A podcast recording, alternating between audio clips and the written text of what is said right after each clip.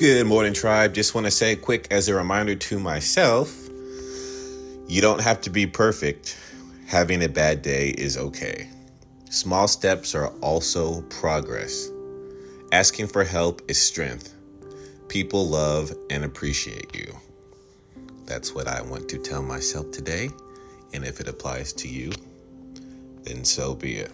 But I hope you're having a good Friday or are going to have a great Friday and that the weekend is going to be a start to something relaxing and uplifting for you. Have a good day, fam.